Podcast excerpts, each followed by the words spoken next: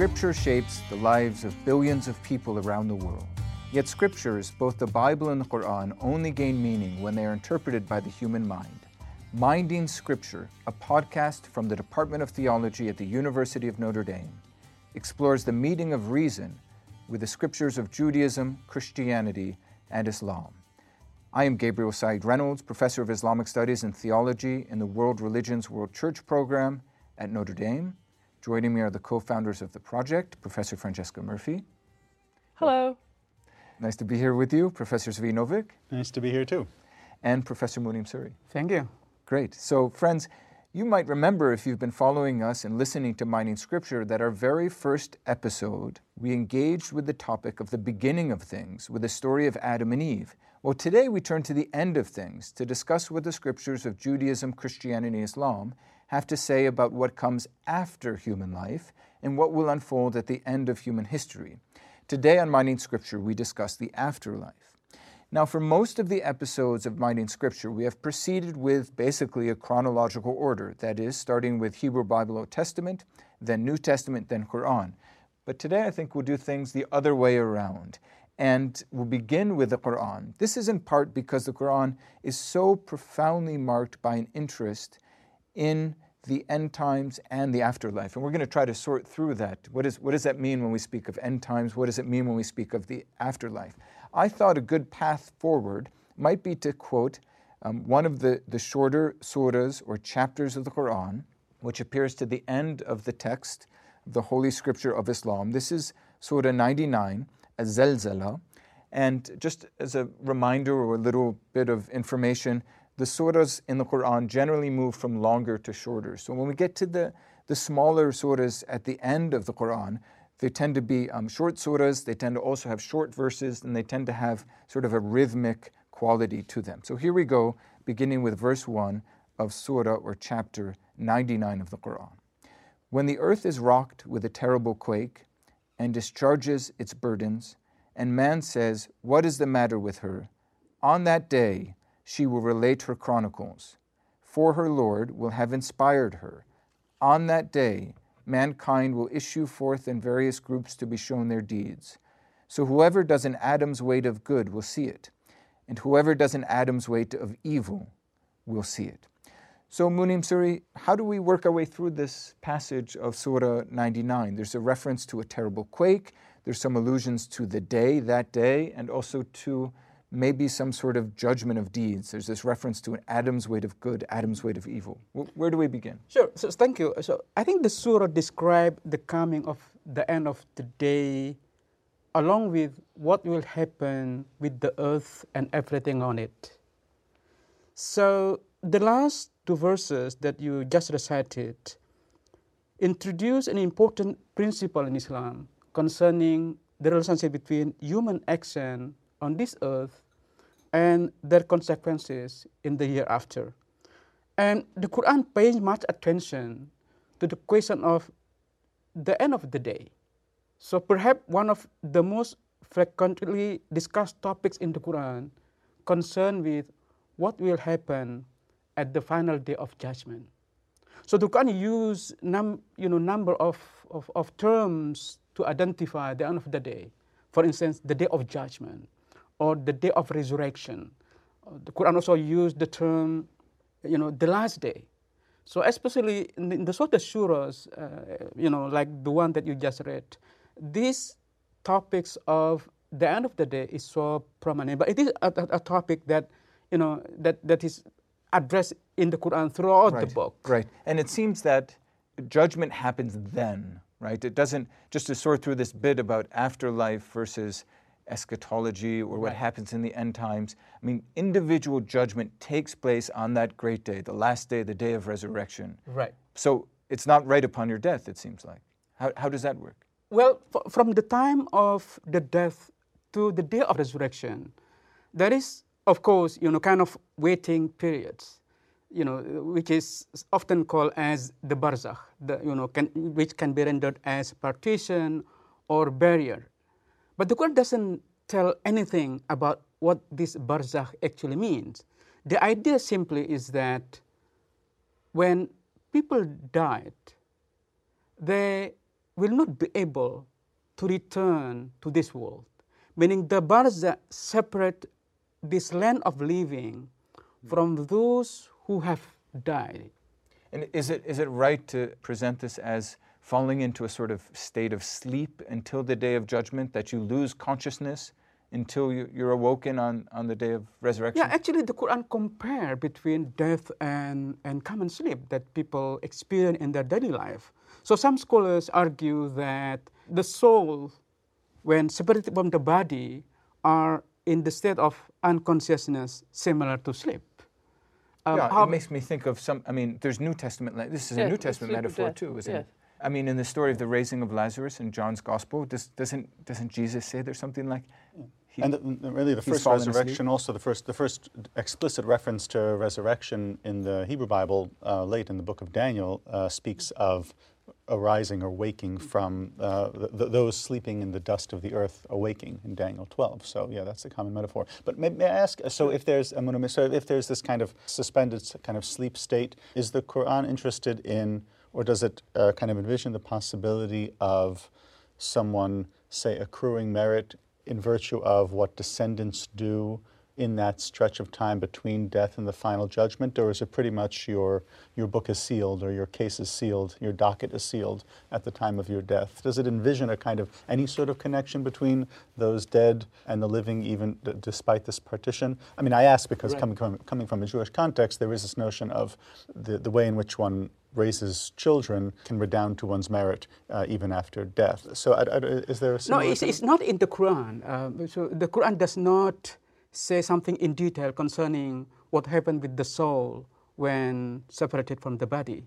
So this is subject to a great speculation among Muslim scholars. So the, perhaps the most accepted narrative on this is that the soul will embark kind of journey, perhaps model, you know, like uh, uh the Prophet Muhammad when uh, he took a journey uh, to the heavens. Yes. So what happened with good soul, with the weak soul? But the, the point that you just mentioned concerning you know, whether you know, the, the, the, prayer of the children will reach you know, the dead is, is mentioned in the hadith, it's not in the, in, in the Quran itself. Can you but pray for the dead? Yes, that's, that's the hadith. That, in that, the hadith, that, you pray for the dead? Right. The sons um, can pray for their parents. So, I mean, at the end of this sleep or this barzakh, there is judgment, and we, right. we had this allusion to it. This language of the atom's weight of good or evil, maybe redounding to the microscopic reach of right. divine um, judgment or justice, or that God will know everything, or everything will be mm-hmm. recorded. I mean, there's a lot we could speak about sure. because we have various narratives in Quran, and then in these other traditions, Hadith, of course, being the um, written text recording either the, the words or the deeds, the actions of the Prophet Muhammad having a certain authority um, as revelation. But I really want to focus on the, the Quranic presentation of, sure. of what happens when, when you're finally judged, you know, right. what, what happens then, what happens next. The Quran does speak frequently and maybe in more vivid detail than the Bible about heaven and hell. Sure. Um, the word in the Quran for heaven is Jannah. Jannah, the um, garden. Yeah, meaning garden. And then we also encounter this other word, firdaus, I think a lot of scholars say it has a Persian origin, but also passed through Greek. Um, again, meaning something like garden. Maybe, maybe it was a, a, walled garden in particular, I think, mm-hmm. is one interpretation I've seen. Yeah, and so the two terms, you know, often used uh, simultaneously, Jannatul, Jannatul Firdaus, meaning the garden of paradise. The garden of paradise, right. So, I mean, what does the Quran imagine will be the fate of those who um, are lucky enough or blessed enough or meritorious mm. enough to make it into this paradise? I mean, what is it like there? Right. The, the Quran describes the reward of those of the people of paradise in great detail.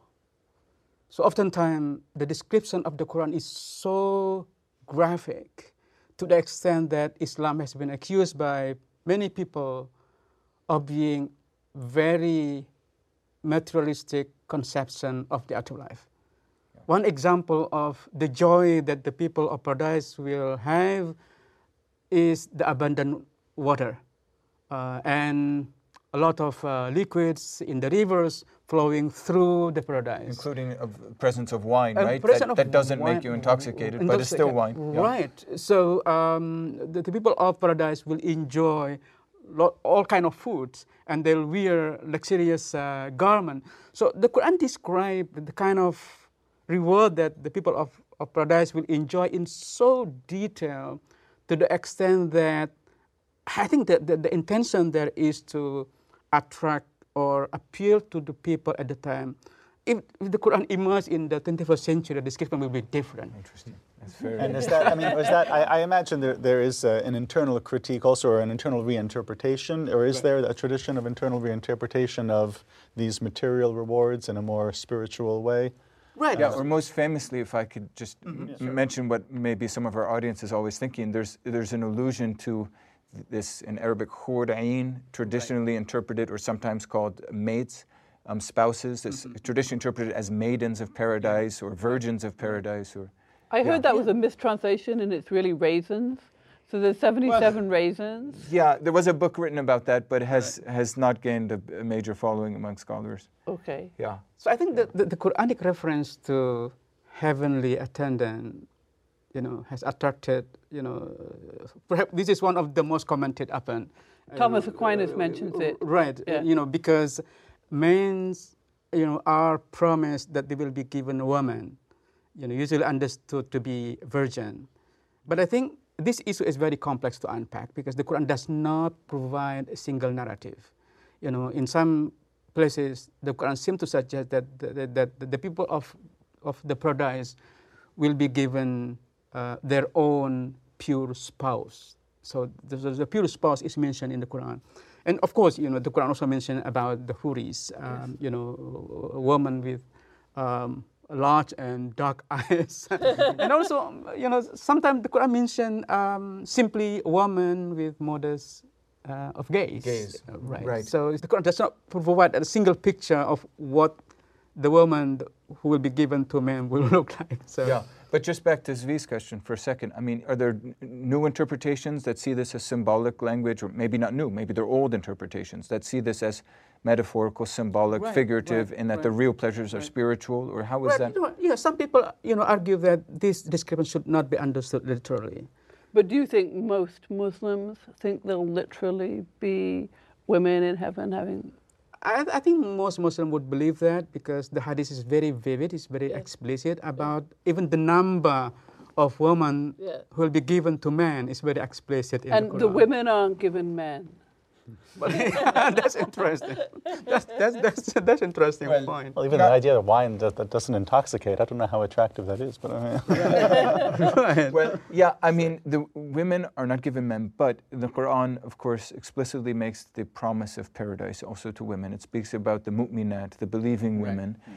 And there are, I think, a common interpretation because some of the language about the women is um, that you'll be married to them. Mm-hmm zawajnahum. Right. Um, so we've married them off to. And so I've read interpretations that, well, that implies that, in fact, you'll be married to your spouse. So women too will. Right. And of course, it's, it's a little more complicated yeah, Arabic, that, Arabic language is complicated. Sometimes the Quran make very explicit that man and woman are mentioned, you know, in, in gender term. But in other places, you know, uh, there is tendency among scholars to understand that when the Quran referred to uh, people as a man, they also it actually mean woman as well. So. But, but could I ask maybe, maybe the, the similar question to the one that I asked earlier, but in a slightly different way? Is there a kind of a, a notion that one ought to to do good, to have faith? Hmm. Uh, for its own sake, and then of course the reward will come because God um, rewards uh, faith and goodness, but that right. one should do these things for their own sake. Is there is that a, a voice within uh, the Muslim interpretive tradition? Sure, it is very explicit in the Quran. Mm-hmm. Uh, even the last two verses that Gabriel just recited uh, is introduced uh, important principle because whoever does the tiniest bit of good will see it, just like whoever does the tiniest bit of evil will see it. So I think it's, it's, this issue relates to the, the question of the divine justice. To put it simply, that whoever does good will be rewarded, just like whoever does evil will be rewarded. So it depends on their own action. So that's that's very explicit even in the Quran. But do you think this focus on the end times means that Islam is a religion of punishment and reward? Is that at the heart of Islam, punishment and reward? Well, the Quran seems to emphasize the importance of the day of judgment because of the reason that human action on this earth have consequences in the hereafter. So I think this notion is so central in the Quran. But the Quran also, you know, say that do not forget your portion in this world. I think the point is simply that there is a direct relationship, direct connection between people action on this earth and you know what happened in the life after. Meaning that we live on this earth in short period of time. So short-term action will have long-term consequences. Yes. Yes. Yes. Well um, something that interests me about this presentation of heaven as a, the garden of paradise i think this would complicate things but i think there's also an allusion to heaven in the Quran, specifically as the Garden of Eden. That was what I wanted so to ask. So there's this notion this of return. Of Eden? Eden? Yeah, I think in the Quran, I don't know, maybe you see things differently, but I think um, the Quran develops this idea essentially that, that you're returning to the paradise which God initially established um, for Adam and his wife, for Adam and Eve. We could um, speak m- more about that, but it, it seems to me that the garden imagery suggests that paradise is principally a location of reward. There's not m- much explicit in the Quran about your heavenly reward or the reward in the afterlife being spiritual communion mm-hmm, with God, mm-hmm. right? And I don't know if there's much there in the Bible either about that notion, but um, the notion of the garden suggests this, this, is, this doesn't mean you're going to convene with God and be with the angels and in the divine court. You're going to be in a special place prepared for you for your reward. What do you think about that? In the book of Revelation, what the people in heaven are doing is worshipping. Yeah. So actually, it's that one is explicit. big worship service. That's true. That is explicit. Yes the heaven, heavenly choirs and yes, divine, singing. divine liturgy, celestial singing. liturgy. Yes, if you don't like liturgy, you're going to hate it up there. right. And yeah, and and the Tanakh, the, the Hebrew Bible, the Old Testament, right? It doesn't have, uh, and perhaps we'll, we'll, we'll get to this in the course of discussion. It doesn't have a, a very developed conception of the, the content of the afterlife either. But that garden is described in the um, in the Old Testament as the garden of God, and so and it is the place in which God walks. It is God's garden, and so to the extent that later post-biblical interpreters are thinking about that garden as the as the eventual destination of the righteous it will almost inevitably involve some sort of communion with God being in the presence of God and I think the Hebrew word is related to Arabic Jannah right? oh it's Gan right Gan. right and it's yeah. described right Gan uh, Gan Hashem Gan, the garden of so uh, do of people spend their time in heaven gardening All right, who is the heavenly gardener? Good question, right? yeah. Well, right. we, we still have a lot to speak about in regard to um, the Bible, both Hebrew Bible and New Testament. Maybe we'll return to the Quran as well. But um, we'll take a break here and be back soon.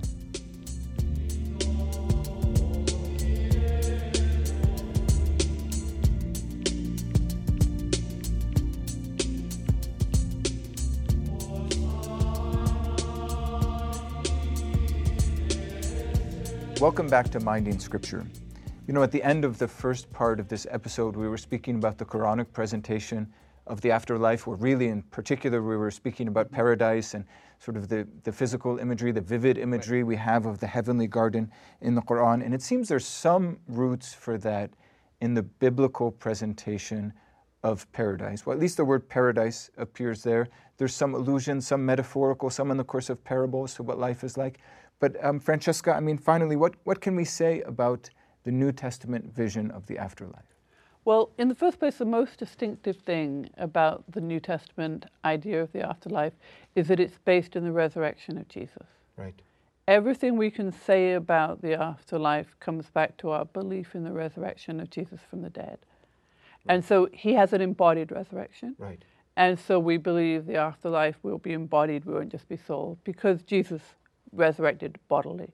And so we will have a bodily resurrection based on his resurrection. I mean, in some ways, I don't know how you feel about this or my colleagues here, but it's almost easier to imagine an embodied resurrection than existing just as a spirit or a soul. I mean, even though, uh, like mm. for the Quranic opponents to the Prophet, the idea of a bodily resurrection was a big problem, right? But I've always thought, and I speak about this with my kids sometimes, that the image of Christ returned from the dead gives us I mean, for Christians, gives a, a, model of what, what the afterlife was like. You won't be a ghost floating around somewhere, but you'll be body and soul. But I mean, but the story of Christ doesn't end with the resurrection. I mean, then there's the ascent, but but yes. the afterlife, you say, is kind of located at that layer of resurrection, and there isn't a, a kind of a, a post bodily postscript in the Christian afterlife. Well, Paul sees the ascended Christ.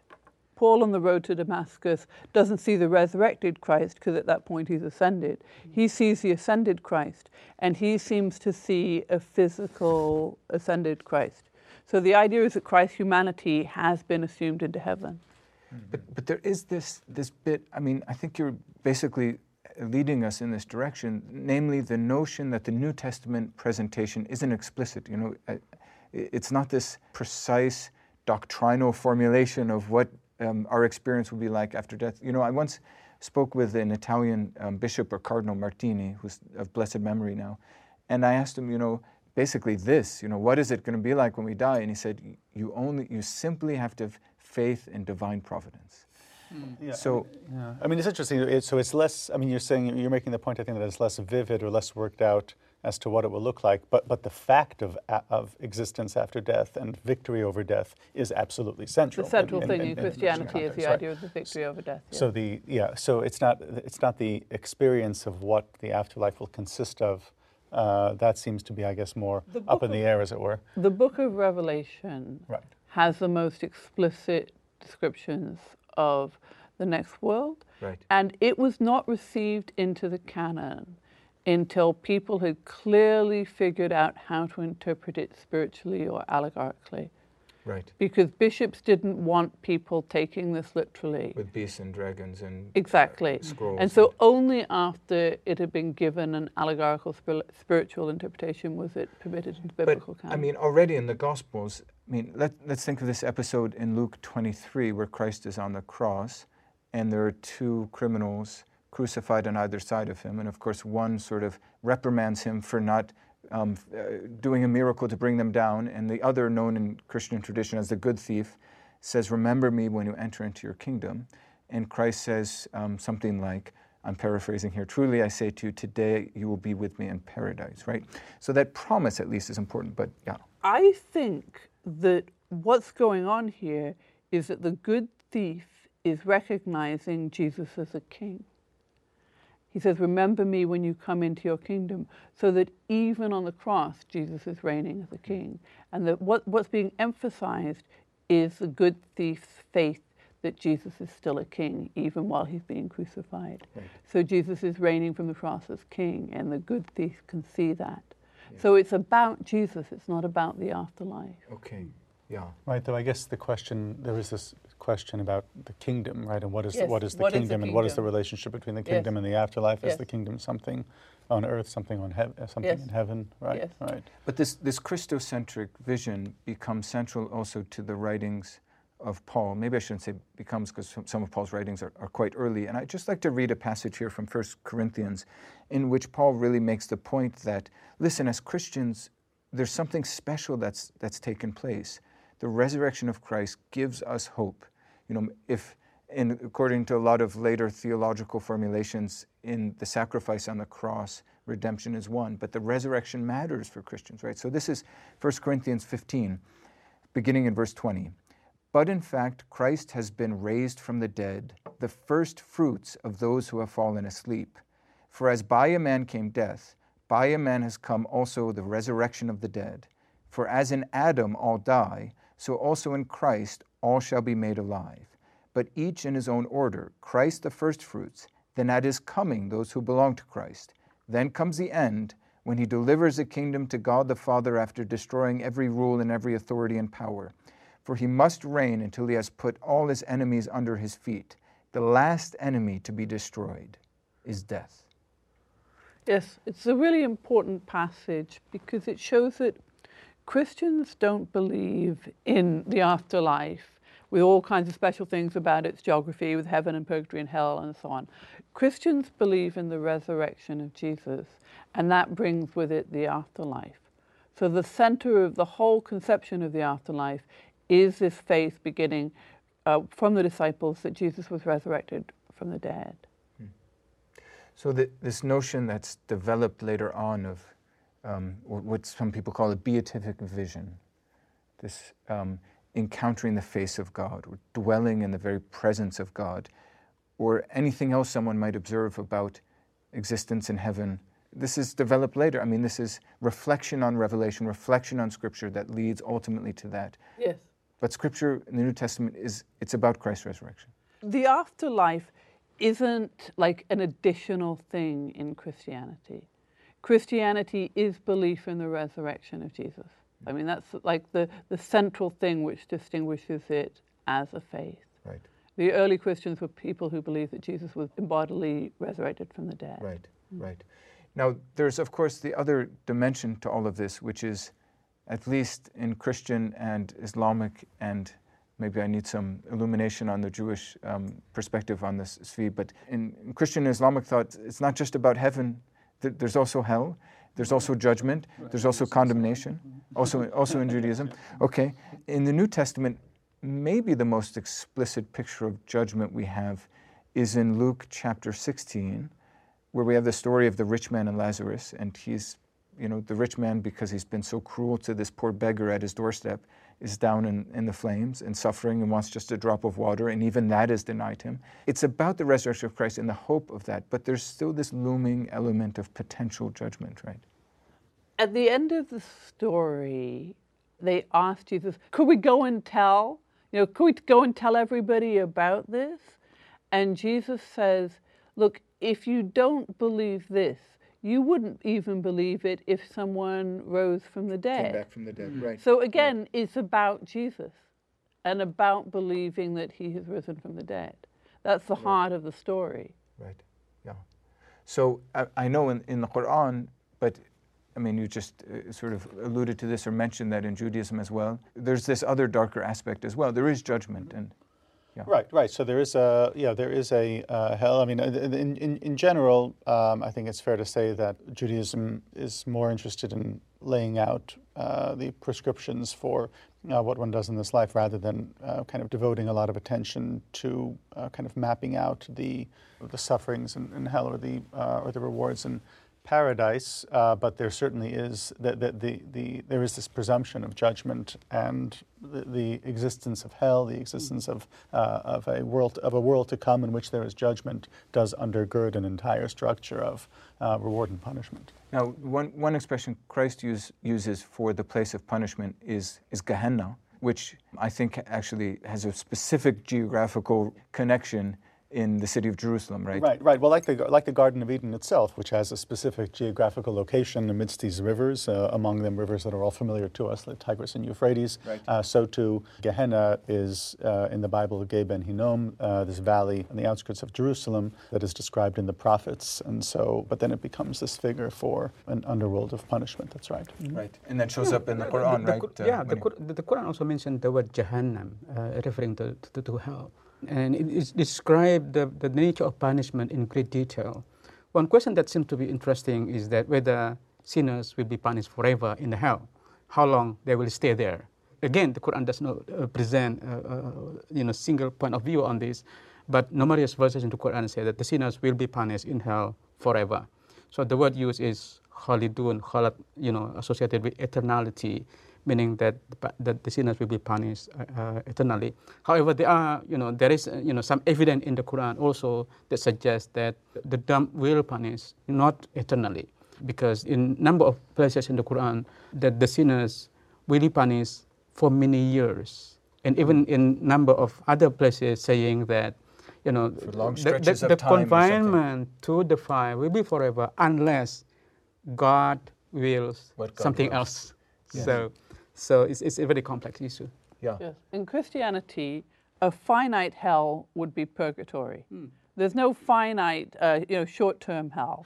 The, there's um, there's heaven and then there's purgatory if you're already saved, but you've got some stuff to burn, you've got some karma yet to burn, and then there's hell, which is eternal.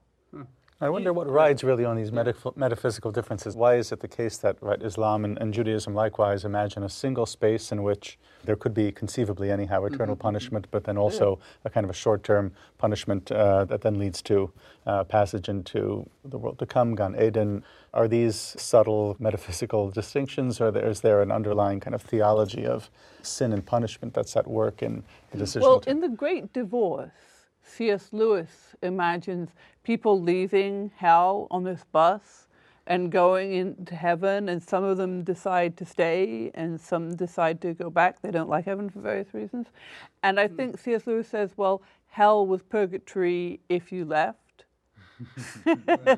and I think as an Anglican, as a Northern Ireland Protestant, he didn't really want to call it purgatory, so he had to imagine it like that, as a, mm-hmm. as a sort of yeah, suburb yeah. of hell. But in Islamic tradition, too, I mean, there are some thinkers in Islamic tradition, among them, maybe, mm-hmm. maybe you can comment on this, although I know it's a debated question, the famous Ibn Taymiyyah, who's seen by some as sort of the godfather of modern fundamentalism or Salafism. Yeah, but Ibn Taymiyyah believed firmly in the, in the mercy of God, and that the goal of this whole thing is to bring people right. to, he- to heaven so that they would be they rewarded. That's what God, He wants our good. I mean, the Quran speaks repeatedly of divine mercy, you know, but then it also speaks about hell. So how does it go together? Well, it goes together because, um, at least for Ibn Taymiyyah, I think hell is a place of sort of, of therapy, which I guess is connected to yes. the notion of purgation, right? You work through your sins, you pay the punishment, but ultimately you, you make it to heaven. So he thought it was all purgatorial, well, all therapeutic, and yeah. so the whole of hell is simply just a purgatory. Yeah. So if the Quranic text that suggests that you know the confinement to you know to, to, to the fire we will forever unless God will something us. It's highlight actually the power and mercy of God rather than defining, you know, how long you know the sinner will stay in, in the hell. So it's, it's about the mercy of God instead of about, you know, the length right. of stay right. in hell. Well, I think maybe we, we should make sure we touch also on um, or, or give some explicit attention to the development of the notion of the afterlife in the Hebrew Bible, but also in, in, um, in later Jewish thought. Maybe a good entry into this topic, Tzvi, is to um, actually start with the New Testament, where we have this presentation of, of a group known as the Sadducees. And they're clearly presented in the New Testament or in the Gospels as a group who, who deny the resurrection. There's one episode where they seem to mock the resurrection, where they speak about a woman marrying many men, whose wife will she be in the resurrection. How about that? Did these Sadducees have a good reason to, a good biblical reason, I should say, to deny the resurrection? Uh, right. Well, uh, the, yeah. The truth is, uh, they uh, they might be called pretty uh, pretty good readers of Scripture because Scripture, the, the, the Hebrew Bible, the Old Testament Tanakh, doesn't describe a bodily resurrection in in so many words, really, perhaps at all. There is, Ezekiel has a vision of dry bones that, in a very vivid, visceral way, uh, are restored to, uh, to life with uh, sinews and tendons and skin. Uh, but that's a metaphor for the return of Israel.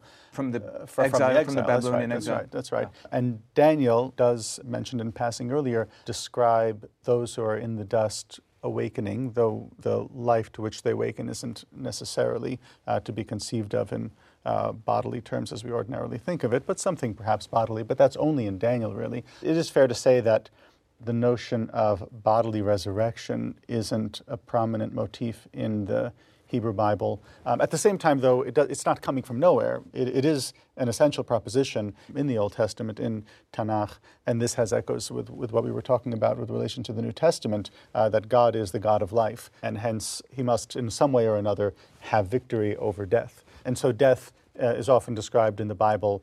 Uh, so illness is described in terms uh, uh in terms of death, severe illness.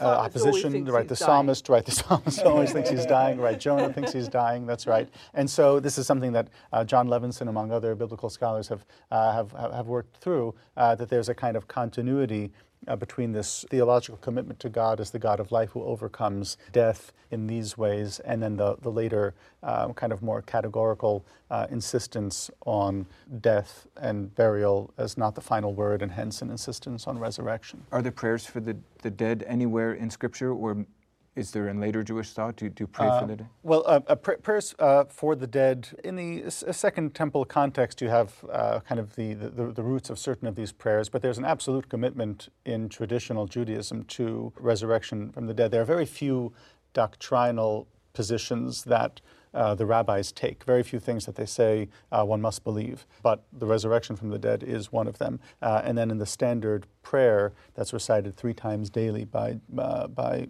by traditional Jews, uh, the second of the series of 19 blessings is a blessing about God who resurrects the dead. It's very much a commitment in Judaism.